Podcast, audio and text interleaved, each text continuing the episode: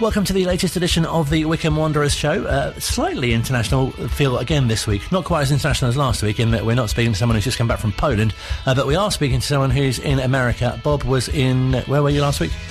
Um, so last week I was in Phoenix in Arizona, um, and this week I am in uh, New York City. Wow, the Big Apple. Uh, the Big Apple, indeed, yes. Um, uh, still, nobody has commented on any of my Wycombe Wanderers um, gear that I, am wearing, which I'm, I'm, slightly sad about because I thought the Wycombe Wanderers worldwide phenomenon, never any good at saying that, um, was getting bigger and bigger. Um, and obviously, we, we now have 4,000 Iraqis. Is it 4,000 or 8,000? I can't remember. Now following us on Facebook. Um, but um, I, have not come across any of them in New York. I think I'm sure it's just a matter of time. I'm sure it is. Yes, yeah. I, am determined that somebody is going to ask me about my Wycombe Wanderers top um, before I return home uh, this time next week. If not, just try and cause a scene, and then they probably will. yes, yes. Well, at the airport, I don't think that will end very well, and then you might not actually see me again for another couple of years. but it'll be a great story, and one we'll talk about for years. Uh, that, that's true. Yes, yes. When you see in the, the newspapers, uh, a British man from, with a Wycombe Wanderers top was detained at, at JFK Airport. Um, yeah, that that might be quite entertaining. Coming up on this week's show. in a more normal way. Uh, we'll be reflecting on back to back wins, which have seen Wycombe Wanderers move level on points with new leaders Rotherham. A fantastic victory uh, on Saturday against Bolton Wanderers in the Wanderers Derby, uh, and then uh, a fantastic win as well on Tuesday evening down at Plymouth Argyle, who were. who were.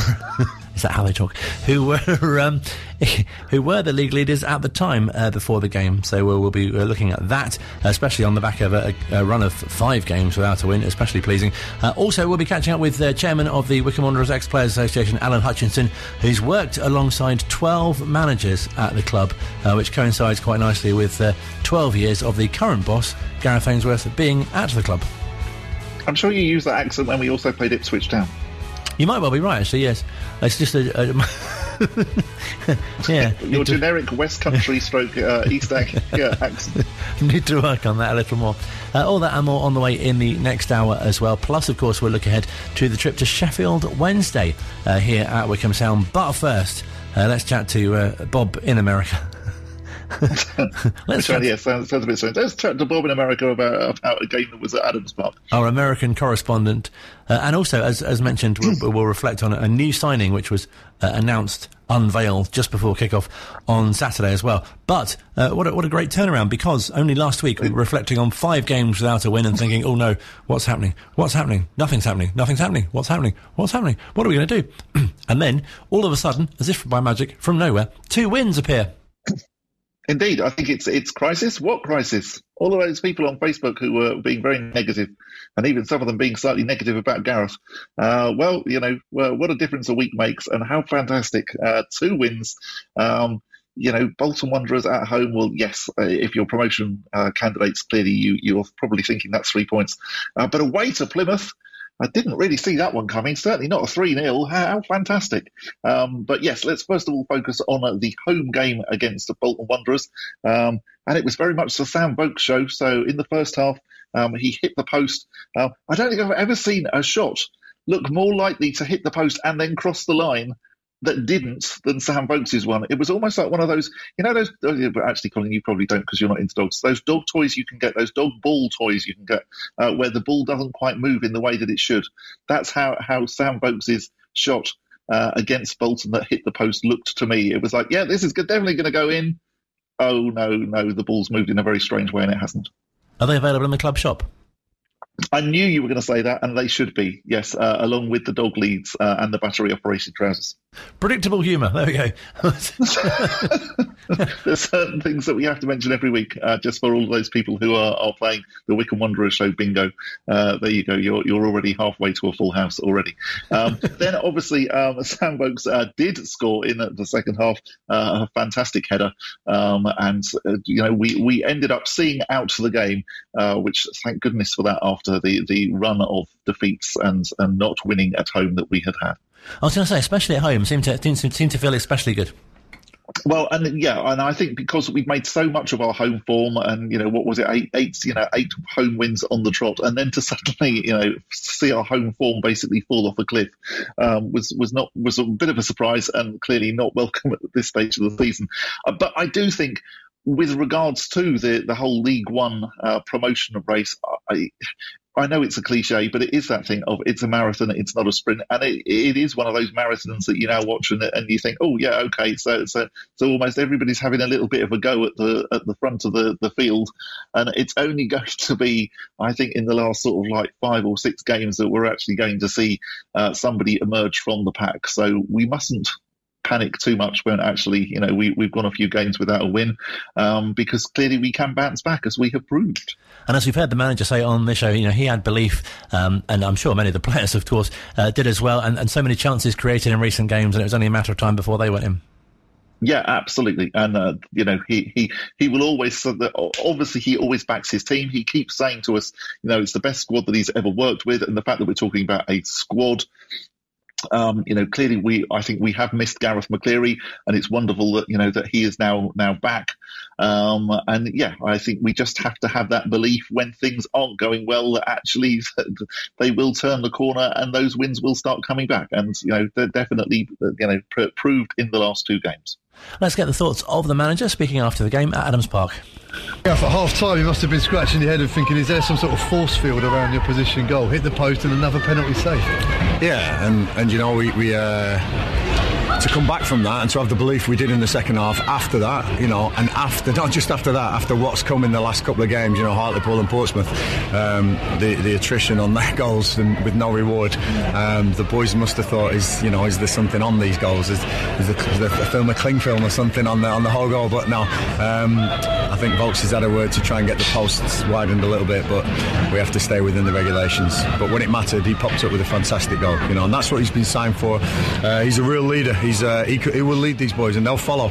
Um, you know, there was an overload for Bolton at times. You know, obviously tactically we, we see a, a lot of stuff, and uh, and you know, Jason McCarthy did an enormous amount of running to to almost cover two players today, and then Anthony Taff and Jordan at the back there had to had to be stretched at a three on three. Um, there were some worrying words, you know, and some worrying looks at times. But uh, I said to him, trust the system, trust what we're trying to do here today, because if we'd have gone defensive today, we wouldn't have created as much as we did. But we created, we scored, and we saw the game out really well. Gareth McCleary coming back from fitness is a, is a huge plus for us. Um, I thought Anis had one of his best games for us. He's learning all the little tricks now in football, which is what I want him to do. And, um, and like I say, you know, the big players today, David Stockdale, I thought was uh, was outstanding with some of the saves he made. Not not major. There's one one on one first half, which yes, he's got to do, but their keeper had one as well. Um, but just you know, assured at the end there with uh, with coming out and making himself big. His feet were fantastic today. Um, and Sam Vokes, you know, when it when it needed to be put in it was a fantastic header, you know, back to his uh, Premier League days, I think that one. So really pleased. Great 1 0 win for us, and uh, it's nice to put those two defeats to bed. You know, I've spoke to Rob Couhig in the week.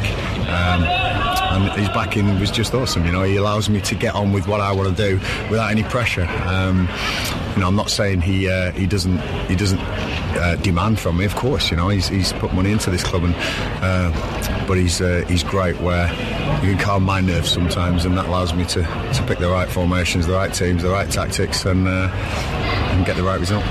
Uh, you talked about Jason McCarthy. It was his cross there, and uh, Wycombe's crossing perhaps let them down a bit in the last two games, but today was really back on it. Yeah, I don't think just crossing. I think finishing let us down in the last two games. You know, we've had some good opportunities, and we, we just haven't capitalised on them. So um, Jason works hard on his crossing every day in training. He'll be out there um, doing his little bits, as they all will. They all, they all work on their little individual bits, and they are what matter. You know, in, in games when it's so tight. And Bolton came. Um, we knew they'd tie second half after what they went through midweek.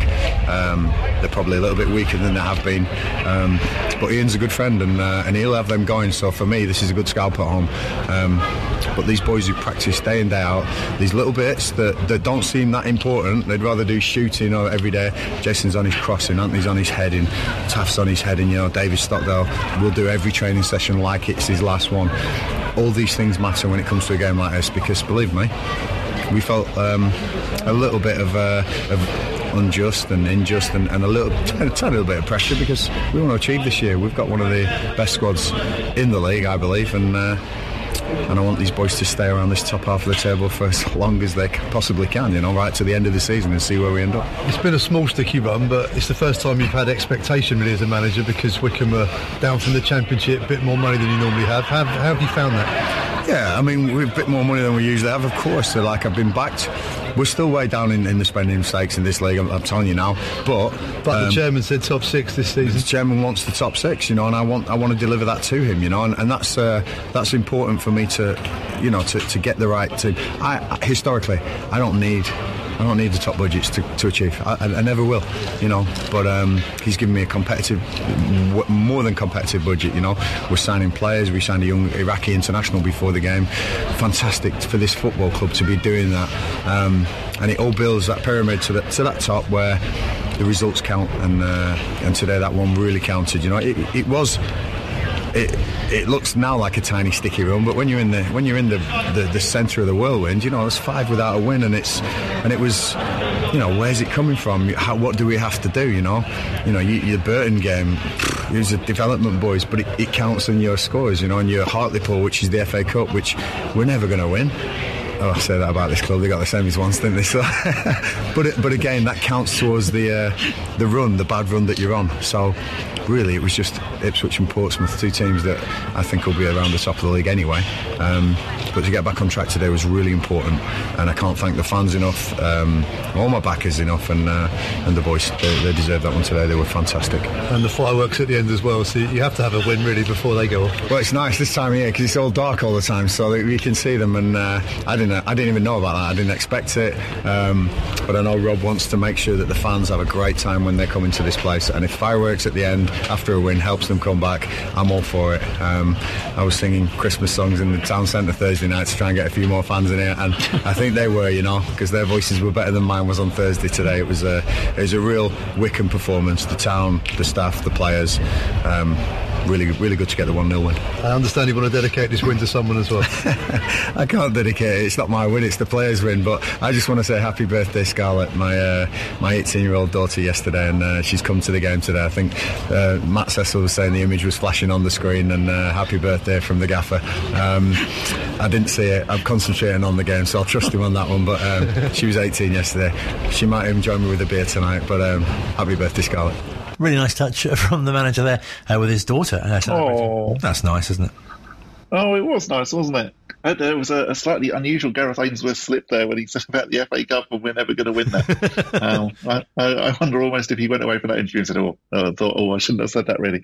Um, but but yeah, no, re- really interesting interview. Really interesting as well about the players individually working on their particular areas. Uh, and Gareth saying about Jason McCarthy on, on his crosses uh, and tap on his headers. Um, of course, one of the things that happened um, in the Bolton match was that uh, we missed uh, a penalty, uh, and it's Messi missing a penalty this time after Joe Jacobson missing against Portsmouth the previous week. Um, I do wonder, and I do think, I personally, I am a fan of just absolutely belting the penalty in the back of the net uh, rather than trying to place it as I think JJ and Anis have both done in their penalties. I, I do wonder whether we could get David Stockdale to actually do uh, the I, I, either take our penalties. Obviously, that's not really going to work, but could we get him to do the penalty taking practice? Because easily the best penalty, possibly the best penalty I've ever seen taken, certainly the best penalty I've seen taken this season was David Stockdale down at Exeter in the League Cup when it went to a penalty shootout. His penalty basically rips the net off um, down there at St James Park. Could we get David Stockdale to, to do the, the penalty taking practice? Because I think he'd be wonderful at it. It's a very good suggestion, uh, or I'm sure um, somebody might hear that and think, oh, perhaps, perhaps we'll do that. I hope so, yes. How, how influential Yes, this uh, programme is.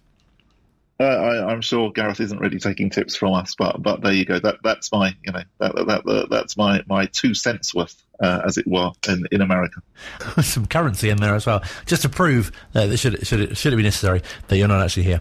Um, uh, also, Gareth mentioned, and, and you touched on it a little, earlier on as well. Just before the game, it was announced that uh, Iraqi striker Ali Al Hamadi uh, has, has signed for the club. Only 19 as well. Yes, uh, so he has been uh, at Swansea. Um, uh, he started off um, apparently so. So um, he was brought up, uh, born in Iraq. uh, brought up then uh, in Liverpool um, and caught basically the attention of all of the clubs, Everton, Liverpool, and Tranmere Rovers before he eventually joined Swansea City. Um, he's already as well been called up to the Iraqi national side, um, so he's sound, sounding quite good. Um, I, I, I, particularly as well like the fact that on his Wikipedia page um, it even gives you the grades for his GCSEs. So, so, so there you go. You, you get a bit of everything with, with Ali. Qualifications and everything. Yeah, absolutely. Uh, four A stars, four A's and a B. So you know, uh, pretty, pretty, impressive. He, he's already looking like he's got a, a decent post football career there as well.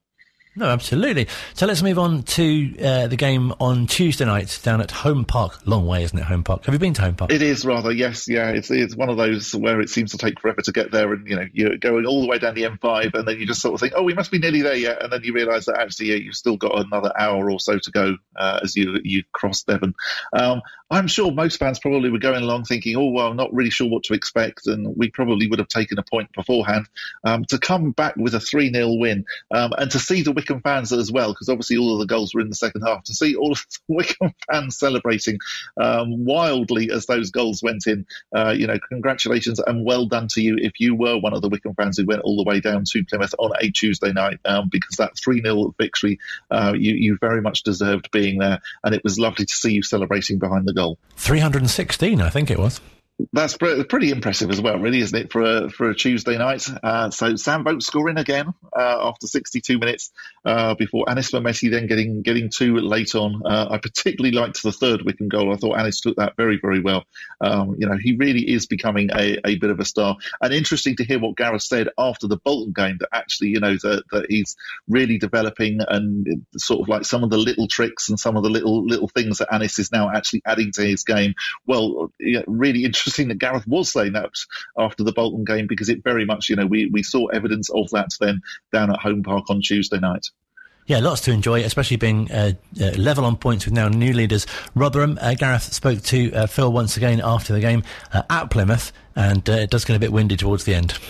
Gareth, an away trip to top of the table, a 3 0 result, you must be absolutely delighted. Absolutely delighted. I can't say, I can't speak highly enough of those boys in there, you know, what we've done. We planned, we planned coming down. We, you know, it's really tough for this, this time with all these fixtures coming up. We were on the bus watching the Plymouth games.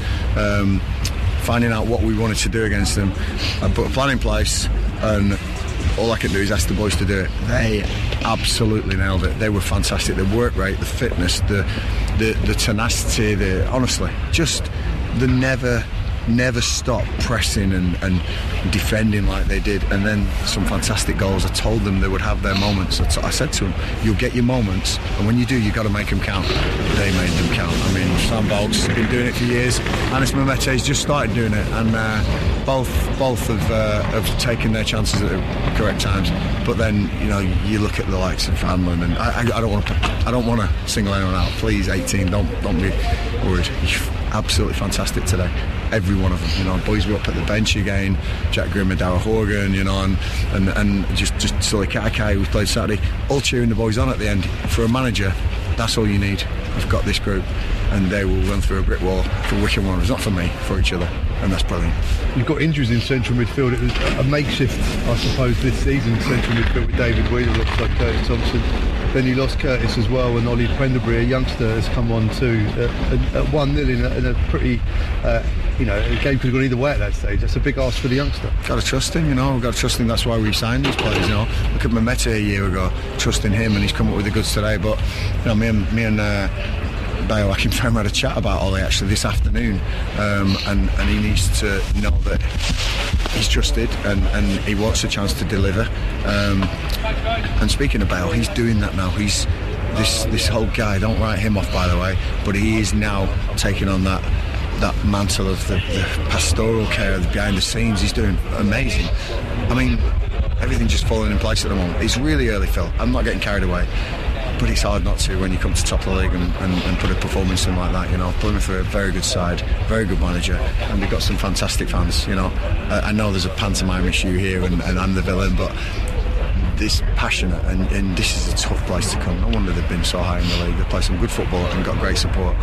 But tonight, I thought we thoroughly deserved the, the win, and uh, like you say, a few changes might have raised some eyebrows at the end there, but they were all a plan to uh, to negate what Plymouth were trying to do to us. They'll be back. It's very early in the season. I'm not getting carried away, but inside I'm jumping around because I've seen probably the performance of the season. Well, maybe not because we've done so well at home, but performance at the right time. Everyone thought we'd gone off the rails. Believe me, the rumours of us uh, of us being an average team are, are untrue. We, uh, we're a good side and we want to keep being a good side and we want to keep pushing and probing and, and, attacking these teams away from home and being super entertaining at home as well. Plymouth were unbeaten before today here at home in the league and you've not only beaten them, you've kept a clean sheet as well. Yeah, Stocko's over the moon, you know, that's all he cares about. Is, uh, he cares about winning but he loves his clean sheets and uh, and you know it's uh, it's a great place to come and do that. You know, after the Ipswich and Portsmouth results, Portsmouth performance was out of this world. How we haven't won that, I'll never know. But the uh, the wheels are firmly back on. Um, I'd like to let everyone know that and uh, looking forward to the next game. Next game, Sheffield Wednesday, another long away day, but this will give you the perfect platform for that trip. Yeah, we're going to have to rest the legs and get the legs back because there's some boys there. Curtis Thompson's limped off, Sam Vokes has limped off, but I've got Sullay Kaikai, I've got Daryl Horgan, you know, I, have got, I've got um, Jack Grimmer on the bench there. Three real big names in League One. Um, so it will be a squad game, it always is. Um, and tonight belongs to the squad. Some really positive things to come from that, uh, not to mention uh, at least the uh, the depth of the squad. Uh, some of the some of the names on the bench there, as Gareth mentioned. Yeah, yeah, very, very impressive. Um, you know, he, he, he slightly singled out Brandon Hanlon and then obviously slightly regretted it. Uh, it does sound like a, you know, uh, the the complete team performance. Um, and really interesting as well. Then what he was saying about Bayo and and how obviously he's doing so much behind the scenes, um, just you know pre- preparing the team and, and helping out. Um, which I think for somebody of his stature um, and, and, just you know all of the stuff that we know that Bayo has going on on social media and all that sort of stuff, you don't really expect that actually he's he's behind the scenes doing all of that, and it's just absolutely brilliant to, to hear that even those players who aren't playing are you know, contributing in such a massive, massive way uh, to the club. Still to come on the Wycombe Wanderers show, we'll be catching up with the chairman of the Wycombe Wanderers Ex-Players Association, Alan Hutchinson, uh, talking about his time working with different managers at the club. And we'll look ahead to Saturday's trip to Sheffield Wednesday here at Wycombe Sound. Online, on Radio Player, and on 106.6 FM. This is Wycombe Sound. Second part of the Wycombe Wanderers show, and for this week, uh, a bit of a special. I'm very pleased to say uh, we can chat to the chairman of the Wycombe Wanderers Ex Players Association, Alan Hutchinson, who uh, was also a press officer at Wycombe Wanderers uh, for a very long time, worked with uh, many, many managers. Uh, Alan, thank you so much for speaking to us, and it must have been brilliant to be so close to so many managers and so many different characters over the years as well.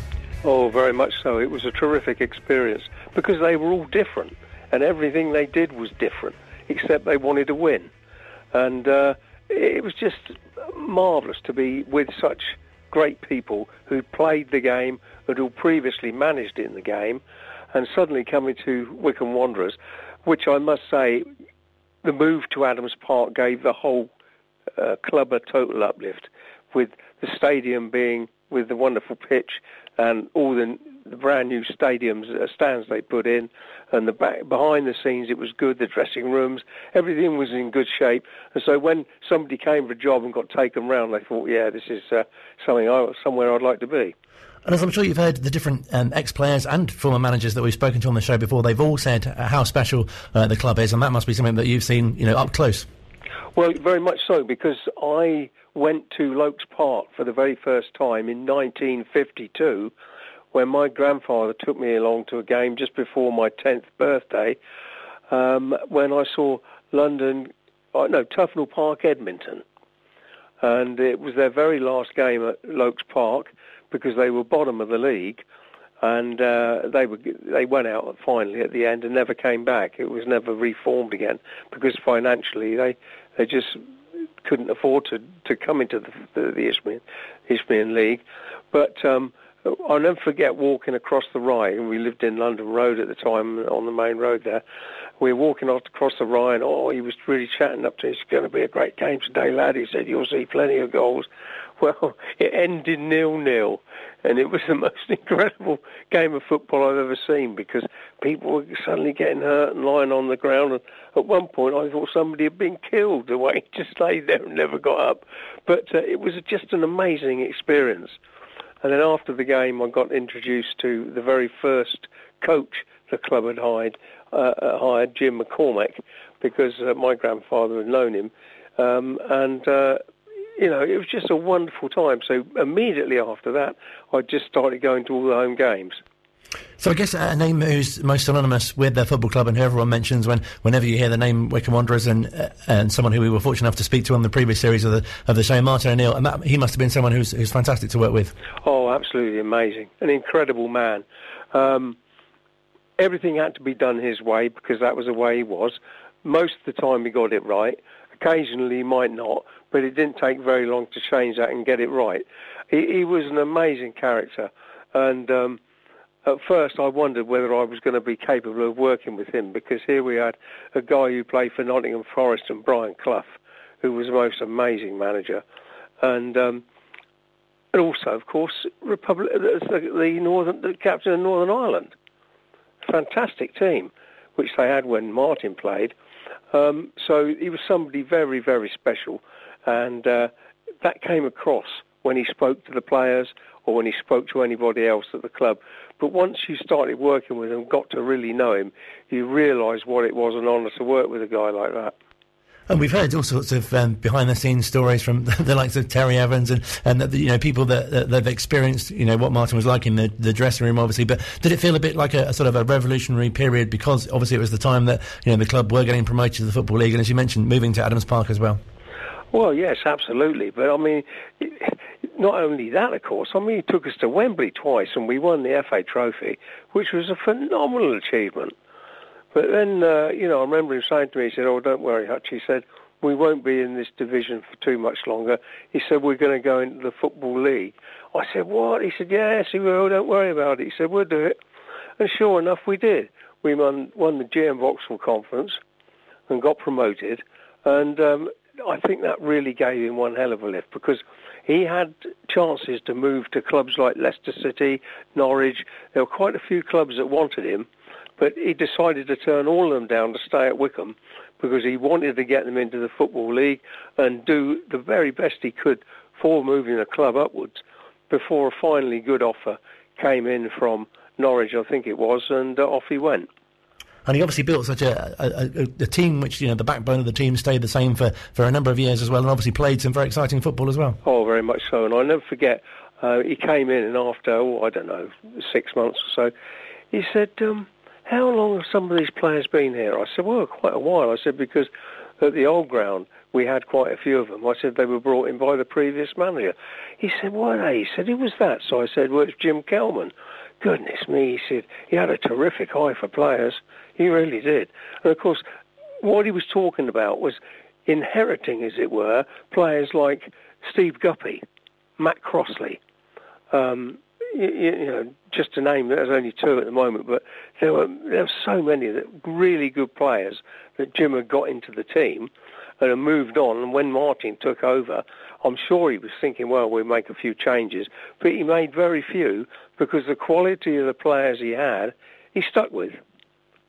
And obviously, during your time at the club, there are so many other um, managers that, that you were sort of working with, especially after after Martin left as well. But some some really uh, names that, that went on to, to much better things as well. Oh, absolutely, absolutely, and thoroughly thoroughly deserved to uh, as well because for what they did with with us. Um, uh, John Gregory, he did pretty well. You know, he moved on. He, he got uh, picked up by Aston Villa and had a good time at Aston Villa. Um, Lawrie Sanchez had, had, had come in and he'd done exceptionally well, and he'd worked at other clubs. Tony Adams, of course, that was oh unbelievable, because uh, and I did say to the owner I thought it was a big mistake taking him on. I did tell him that, and the reason for that was that here you've got a guy who'd played his entire life at the very highest highest level for Arsenal, and then suddenly he was a captain of England and he didn't know what it was like to play below that. Clueless. And uh, I know when he came, he's a really nice guy. I like Tony. He was a smashing fellow. I got on with him very well. Um, and, um, you know, after a while he said, oh, I didn't realise the standard must be as low as this. I said, well, I said, I did tell him that. I said, and I've got to be honest with you, Tony. I also suggested to him it might have been better not to bring you in. And he just cracked up. You know, he thought it was funny because he could see what I was saying, that him playing at that level of football. But nonetheless, he really stuck with it. Just he got into it, and he did some really good things for some of the players the, at the club. And although he decided to go um, himself, he never got the sack, but he decided to leave um, because he had a few personal things going on, and he thought it was better that he would go when he did. But um, I liked him, and uh, a lot of the players liked him as well. Uh, and uh, you know, for someone who'd never even experienced that level of football, in the end he did reasonably well. And we spoke to John Gorman on the show recently as well because he returned to Adams Park uh, recently to uh, as a guest at the club, and obviously he's someone who, who, has a fantastic track record. But and all the players love playing for him as well. Oh yeah, the great thing is with John was that he loved to play football, really real football. Um, you know, he'd get training, he'd have training sessions where He'd uh, tell them all to move the ball quickly for people to make a lot of movement to receive the ball. The only and, and it was just terrific to watch when his teams played. It was wonderful to watch. There was the only one problem I had with it, and I, I did tell him this at the time, was that um, with so many players moving forward and really whipping the ball all over the place, if we lost it or gave it away, then we were struggling at the back because all of a sudden the pressure was on, and some of the games were just amazing.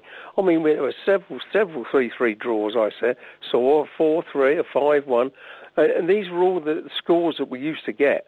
Uh, playing the way he did, but it was highly entertaining, and he was very, very popular as well. And it was very sad when John went because he'd lost his wife Myra very sadly in the February of that year that he left, and um, he had two months off to try and recover, but he was hit, struck very badly by it, and uh, in the April he said, "No, i am sorry, I've got to depart. I don't really want to do this anymore." So that's how we lost him. But no, he was he did very well. And you mentioned Lawrie Sanchez as well. Obviously, a, a fantastic, uh, very famous uh, cup run and, a, and, an appearance at, at, Villa Park as well. That must have been a, really great time to be working closely with the manager. Oh, Sanchez was a great guy to work with. I've thoroughly, thoroughly enjoyed working with him. And um, uh, Terry Gibson. Terry Gibson was a terrific fella, absolutely top notch. The players loved him. He wasn't a coach, but he had clever ideas of how he used to get through to the players. He'd be on the training ground. He would play in the game and then suddenly we stop it and say, no, look, you should be running here because the ball's about to go there, so you should be running there. You should, on this right-hand side, you should be moving up so that when the person over there gets it, he passes it to you. And it all used to work really well. And the players loved him. I absolutely loved him. Um, and Sanch did the most incredible job getting us to the semi-final of the FA Cup. And Liverpool had to make two strong substitutions to make sure they beat us because we were giving them one hell of a game and in the end they won two one. But um, you know, it was a it was a tremendous achievement by Lawrie. Then he made a very big mistake, and it was sad that that happened because he'd done so well. Because he'd felt now that he'd put so much into it, he wanted to have an extra coach come in. Um, and I said, well, what about Gibbo? I mean, he's he's done well. Yeah, I know he has such, but he's not a coach. I said, but he, players love him. They love him. Well, it turned the t- turned the tables for Lawrie because he brought this guy in and um, he wasn't very popular, uh, and unfortunately we started losing games, and we went to um, bum, bum, the, top, the club the other oh Tranmere Rovers, the club the other side of the of Liverpool. Yeah, Tranmere Rovers. That was his very last game, and he said, "Well, whatever happens today, I'm, I'm going. They've told me they want me to go." So uh, a few of us that knew him well and worked with him well and really got on with him, we all sat together and toasted his departure. Um, we were nil-nil with about 10 minutes to go, and then one of the Wycombe lads put the ball through his own net, and we lost 1-0. And that was the departure of Lawrie Sanchez. It must be great to have such a close working relationship though with so many different people, and I know you know some of the managers have become you know personal friends as well. Oh, without a doubt, yeah. I mean, I don't. Martin, I still keep in touch with quite a bit. I don't hear from him as much as I used to, and I don't ring him as much as I used to. But um, you know, it's just great to keep in touch with him because they're such terrific people. Um, Sanch, I'd not heard of from for a long, long time, but he's a great guy. Um, John Gorman, I saw a few weeks ago when he came to the club, and it was nice to chat to him again. Uh, but yeah, it's just really nice. Of course, John Reardon, somebody I knew very, very well, because uh, John ran the club club after Brian Lee um, departed from the manager's position, and I met John in the 50s when he played for the club, and he was a good manager. He did very well when he took over from Brian. And the good thing about him was a lot of people probably wouldn't have known, but um, he had a very good eye for a player. And I went to several teams with him to look at players. And after a short while, he say, "Yep, that's the guy. I like him. He's the one. He's the one." And he'd say, "Oh, they told me to look at this guy, he said, not sure about him. Not sure about him." And nine times out of ten, those remarks were so accurate, they turned out to be exactly what he said after a few more games. Um, so we signed quite a number of players that John has suggested we should take on, and he did he did a lot very well for the club, John Reardon, very well. And are there any other uh, managers that you work with who you know particularly stand out, or perhaps any memorable occasions, especially that stand out? Um, well, I think I managed most of them. Paul Lambert, of course, was another one you've not mentioned, but he came in uh, and he did very well. Um, and uh, again, somebody that had a good eye for a player, uh, and he did very well. Um, Neil Smillie, unfortunately, he he was working with John Gregory, and when John Gregory went, Neil took over, and um, his first few games he did very well, but then when they made him the manager, things started to slide a bit, and so unfortunately he didn't uh, last that that long. But um, it was someone else that, that, ran the club. Alan Smith was another one. Um, yeah, again he started well, but uh, didn't carry on, and he wasn't there for very long. But in the in the main, um, Jim Kelman was someone I liked very much because I first met him at a coaching course at Bisham Abbey um, where Brian was, of course, was the director. Brian Lee was the, the director, uh, and that was good because he was also the manager of Wycombe. So I got to know him very well. And uh, when when um, uh, Jim took over, uh, it was because we had been working for two years together at Bisham Abbey coaching during the summer. Young kids coming in and on the summer break and wanted to do some coaching and we used to train them and, and get them going. And then after a while, Brian, who got to know him very well and used to watch what we were up to, uh, took him away to one side and said, look, we're looking for a new manager at the football club, and I've told them that uh, maybe you're the man. And that was exactly how it happened. And Jim Kelman, of course, of course, took the job in 1978. Yeah, it's fantastic. You must be so proud as well of how the, the Ex Players Association has, has developed in the in the years since you since you founded it, and, and former managers as well who, who are members too. Oh, very, very much indeed, very much indeed. And this was something that I'd thought about for a very long time. They asked me in the 70s to do uh, um, a selection of articles on the old players for the matchday program because the program sales were dropping. And they said, look, if you could write some articles for me, for us, because uh, it might give it a bit of a lift. Well, because I knew quite a few of the old boys who played in the 1920s and 30s and 40s, I did interviews with all of them. And of course, they were so interested and fascinating reading these things because they were people they'd heard about but didn't know anything about. And suddenly here it was in the matchday program. And the sales went, shoom, it really rose. And uh, it was while I, do, I was doing the interviews with the 20s boys, it really, it really came upon me. Well, an ex-players association would be fantastic because they say to me, "Oh, I understand you're doing an interview with so and so." Yes, I am. Oh, well, give him my best wishes when you see him, will you? He said, I haven't seen him for about 15 years. You see, by having an ex-players association, you can knock that on the head. You have meetings, you have annual dinners, and such as us this year, for example, we've got um, some really good things going on. Obviously, we've suffered like everybody else uh, with the lockdown in, in, in these last couple of years or so, which has been pretty bad. But our annual dinner, which we had to cancel for November, as we always hold it in November, we've now cancelled that, and we're going to hold it now on Friday, the 6th of May, at the football club. We've also booked our quiz night for Friday, the 19th of March, which is uh, a terrific evening, always run by John Maskell and uh, Vince Faulkner, and they do a terrific job, and it really is a good event. Then we got the bowls on Tuesday, the 21st of June, at um, the High Wycombe Bowls Club in Chestnut Avenue, which is a John Taylor thing. It was something that he launched and wanted to do. And then I've, we got our golf day, which um, was originally launched by myself and um, oh, Jack Tomlin uh, quite a few years ago now, but that's been very successful too. Uh, and that's going to be on Friday, the 22nd of July. And then we're going to hold another annual dinner for this year, or sorry, I beg your pardon, for next year, on hopefully uh, Friday, the 25th of November.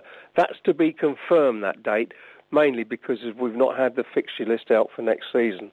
And being on a Friday, we don't know whether Wycombe will be at home and if they are, that wouldn't be a good night to hold it. So um, anyway, that's the kind of thing that happens.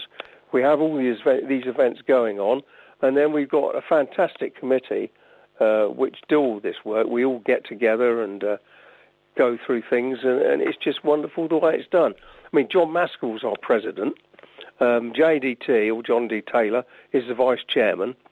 Uh, Vince Faulkner's just been point, appointed the treasurer. Um, Glyn Creaser, bless him, is uh, the new membership secretary, and he's luckily recovering from what was a very nice, nasty incident. But uh, he's he's on the on the way up, so we hope to see him soon. And Susie Clark is our secretary, and Susie's a lovely girl. I mean, I took her on in 1996, and she worked at the club and it was terrific. And she worked for many years there. And then when I launched this, I asked her if she'd be the secretary, and she said, "Oh, I'd love to." So she's the secretary, and John Bignall is our uh, a ticket master. So if any of the players want a ticket, they give John a ring, and he books it all, gets it all organised. And then Ken Wilson, of course, who helps run the golf. Uh, Bob Dell, I haven't seen him for a while, but he's very, very busy.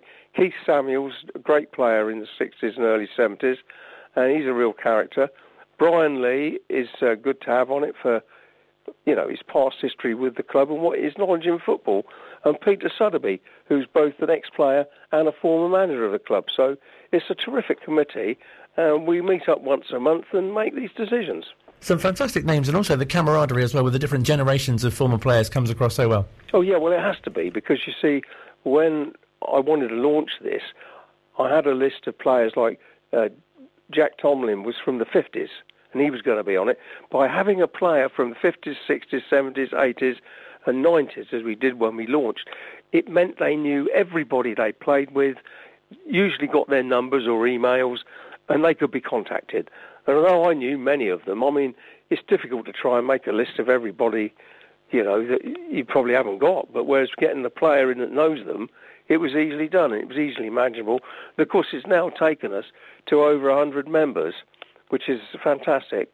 Uh, despite every year we lose three, anywhere between three and six people. So, if people want to find out more about the Ex Players Association, how do they how do they go about that? Well, if they want to know more about the Ex Players Association, they can either uh, contact me, Alan Hutchinson, and my email is uh, Alan Hutch 43 at gmail.com or they can either contact John Taylor and blimey, would you believe it? I've not got his details in front of me, unfortunately. Oh, no trouble. But um, you, have got it because Colin's got that. Colin Besley have that. Uh, but John Taylor's the man to contact as well, myself. And uh, if they want to join, then we'd really love to have them. And if there's anything else they need to know, coming to any of our events, which they're welcome to come to, you know, they can come to the events if they'd like to. All they've got to do is ask, and um, you know they'll be there because it's great to see these players.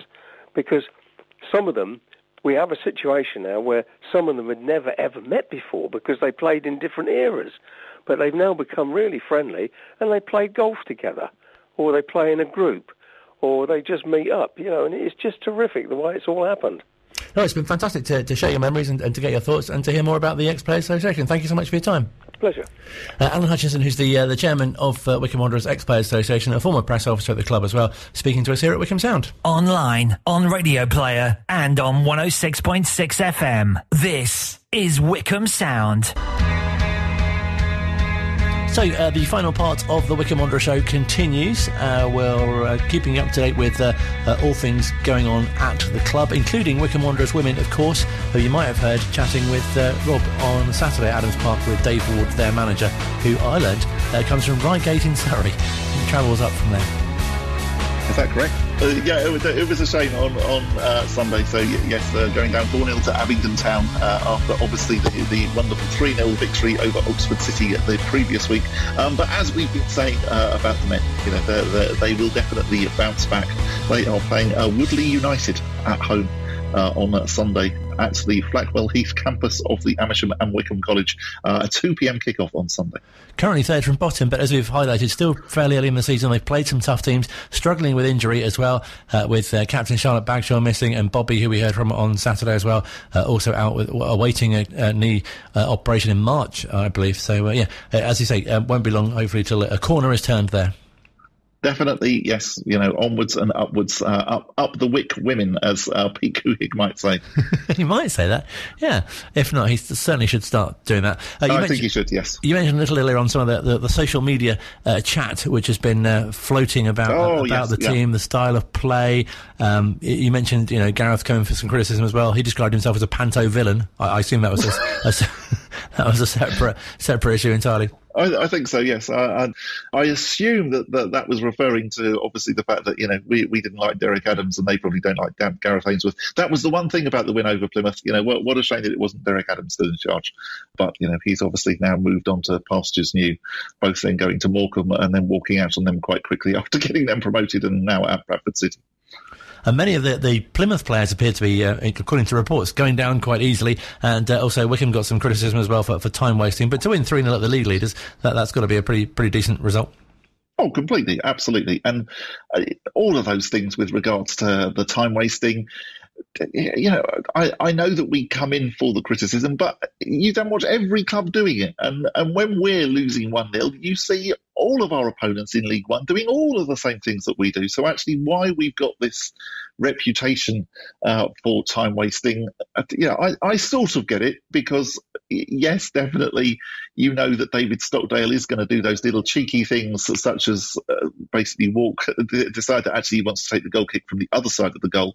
But as I say, all teams do it. So you know, I, I, slightly get it and I slightly don't as to why we're always singled out. Um, it's just one of those tags that now, you know, that, that we have to wear. And yeah, I, I, agree with you as well. I think having watched the, the bits of the Plymouth game, they, they did go down rather easily um, and could easily get get a, a, tag of well, you know, they're they're always looking for free kicks in a way that we I don't think ever do. Um, and goodness me, particularly you know when we have Bayo playing up front, every time Bayo plays up front, you know you can you can basically commit grievous bodily harm against Bayo and not get a free kick every time. Uh, so Sheffield Wednesday on Saturday, a team who are only five points behind us in the table. Yeah, it's, it's our old friend Sheffield Wednesday. We we obviously you know we always quite like going up there, don't we? And they're they're always quite welcoming because of course we went to their promotion party, however many years ago it was now. They're doing okay, aren't they? So they they won their last uh, two games, so they beat MK Dons. Uh, thank you for that, two one on Tuesday night. Before that, they won three two away at Accrington Stanley. Um, before they were beaten three 0 uh, by Plymouth in uh, the FA Cup. But yeah, they're they're looking looking rather good at the moment uh, in a way that I wasn't necessarily necessarily expecting. Currently seventh in the table. So possibly next time we speak, Wycombe Wanderers could be League One leaders. That could be quite exciting, couldn't it? I mean, wouldn't that be wonderful? Uh, and and again, you know, rather unexpected. Sorry, I, I, got that wrong. They are fifth. I, I was looking at an old statistic um, on on a particular website. Uh, yes, they're currently fifth in the division, and yes, you know, we could go top. Although we've said that quite often this season, and it's never actually happened. So let, us you know, let, let, let's not count our chickens yet. No, definitely not. But really in a good position, obviously going into what could be uh, quite a key uh, Christmas period as well. Yeah, and one of the nice things, in a way, uh, looking back now on, on, the FA Cup defeats to Hartlepool, is that actually the team have got a bit of a break coming up, which they haven't really had.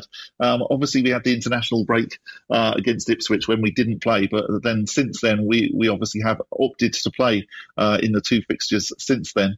Uh, so yes, so after Sheffield Wednesday, the next game is then on the seventh of December when Burton Albion once again visit Adams Park. Although let's hope uh, that it will be a very different uh, game to the Checker Trades Leyland DAF Pizza Cup thing, because uh, obviously that was a little bit painful. But at the same time, I think it probably was uh, a one-off. Uh, and as Gareth alluded to in one of the interviews, you know that was with the development squad, even though obviously it does does count uh, as a result. Um, and then we've got another home game after that as well uh, when AFC Wimbledon visit us on the 11th of December. And another game against Bolton coming up soon as well. Yeah, that's right. Yeah, so we go back to Bolton uh, on the 18th. You know, one of those quirks of the fixture list. Uh, to be to be honest, I prefer the, the way that the Germans do it, where actually you you know you, you play everyone in a particular order, and then you play them again in a particular order, while, rather than this slightly odd you know, there'll always be a couple of games where actually, yeah, you might play them one month and then you play them another month because you do think, well, I don't know, if you've got a player who's out sort of like injured for, for several games, it seems slightly unfair that then possibly they miss um, two games against a potential opponent. But it is what it is. And yes, uh, Bolton uh, at uh, away on the 18th of December. Uh, before then, a home game uh, to Cambridge United on Boxing Day. Um, and goodness me, Christmas is coming around rather quickly now, isn't it? Uh, uh, the fact that it's the 25th of November today. Uh, so if you haven't started buying your presents yet, uh, then uh, as you might have guessed already, uh, dog leads are available in the club shop. and where will you be speaking to us from next week? Um, so next week I will be speaking to you hopefully uh, from High Wycombe, strangely enough. Oh, you're back next week, of course. I am back next week. Yes, yes. Uh, so I'll be sitting opposite you in my cowboy hat, my cowboy boots. Look forward to seeing what you've brought back from America. Oh yes, yes. I shall. I shall see. You know, I'll bring you a Cleveland Browns dog lead as well. Thank you very much. Uh, good to speak to you. Have a good week. Thank you very much. Great chat to uh, Bob, who's in New York for Thanksgiving. Uh, Luke's joined us as well.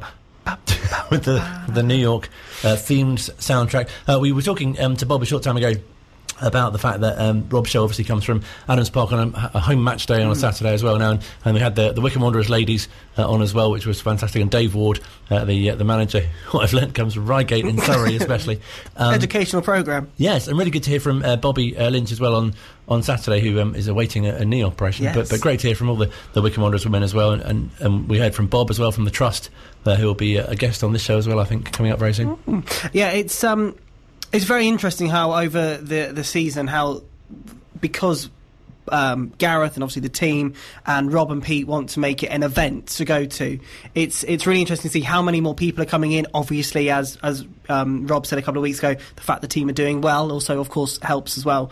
Um, but also the the other people that are in the club that you don't see a lot of normally on a game. So the Sports and Education Trust, the Wycombe Wanderers Trust, the ladies uh, are all part of it and it just it's great to have the whole Wycombe Wanderers family um, at these at these home games. It does really generate such a sort of a feeling of an event, which, as you mentioned, is what is what the Cougs are trying to do with the, the fireworks. People are talking about yeah. that, the Chairboys Village, the live music, the the um, the grill, the grill, oh, the Hellfire bomb, uh, the Hellfire bonfire, no, the Hellfire barbecue uh, by Mr. Will the chef uh, is excellent. I highly recommend it. And trying to watch Phil get one is also very entertaining. and nice. it's nice to have that interaction with the fans, and, and they can come along and, and chat to, to, to Rob about football. they can and, show off their football knowledge against Rob's, yeah, and you know give their predictions and, and, talk about how they think the game is going, and it really adds to the to the match atmosphere. Yeah, it's been really nice. We've had um, we've had some sort of some of the same voices over the last couple of weeks, as well as people are getting more to, to trust us uh, that we're not going to ask silly questions. Uh, so yeah, it's been really great to talk to the fans, and, and obviously being inside the stadium as well has been great because we've been part of moments like uh, Player of the Month, and obviously new player as well being announced on Saturday, and lots of flames. Interesting for Rob and the team as well as the temperatures drop. yes, we've now got a heating inside the gazebo as well, but to keep us a little bit warmer in the the cooler months. No, definitely. So, uh, plenty of uh, home games to look forward to. As I say, away on Saturday to Sheffield Wednesday, and it could end the uh, the weekend top of the table, uh, level on points at the moment with uh, uh, Sheffield Wednesday. no, that's not true. Sheffield Wednesday is who they're playing. they're fifth in the table. Ro- thank you, Rotherham, both with Wycombe on 37 points. both Rotherham and Wycombe have had back-to-back victories. Sheffield Wednesday a bit more Uh, actually, Sheffield Wednesday have had back-to-back victories as well, but they're a bit more kind of up and down in their in their form. So hopefully uh, it should be a good game. We'll get a good result, and then we've got more home games to come as well. The likes of uh, Burton Albion uh, coming very soon as well. Lots to look forward to. Uh, lots of great guests coming up on the Wycombe Wanderer show in the coming weeks as well. Uh, feels like a really good time to be back in the Blues. Bob will be back from America as well next week. Looking forward to. He might have got an accent or something, or, or he's certainly bringing some merchandise and perhaps some club shop ideas uh, for Wycombe as well. Uh, thank you very much for listening. Uh, don't forget there's the podcast available, version available of the show as well uh, uh, from tomorrow, and you can catch up with that and more here at Wycombe Sound. Up the wick.